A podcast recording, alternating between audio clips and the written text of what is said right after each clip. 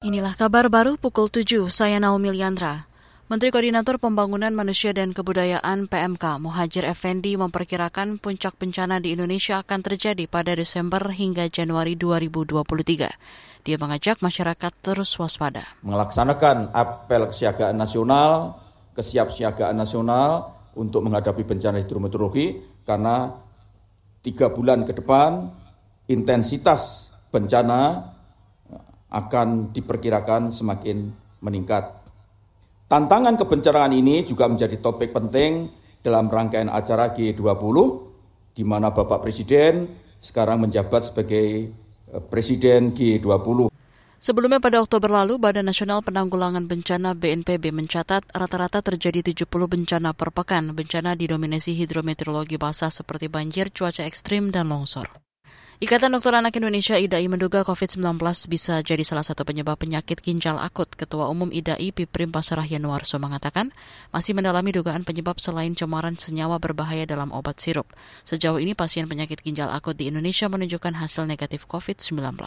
Beberapa hari yang lalu ya, pasca pelarangan sirup itu, kemudian ada anak yang sudah empat hari nggak kencing, COVID-nya positif. Tapi ada cerita dia minum sirup paracetamol dari Afif Pharma. Nah, ini kan ini apa karena karena COVID-nya atau karena sirupnya? Tapi karena situasinya seperti sekarang, akhirnya tetap pasien itu dalam waktu dia masuk sore, malamnya sudah masuk fomepizol, dan alhamdulillah tiga hari gitu sekarang sudah pindah ke bangsal.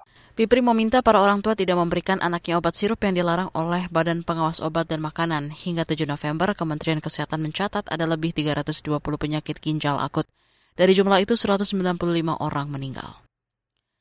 China bersedia berkontribusi terhadap mekanisme yang memberikan kompensasi kepada negara-negara miskin atas kerugian dan kerusakan yang disebabkan oleh perubahan iklim.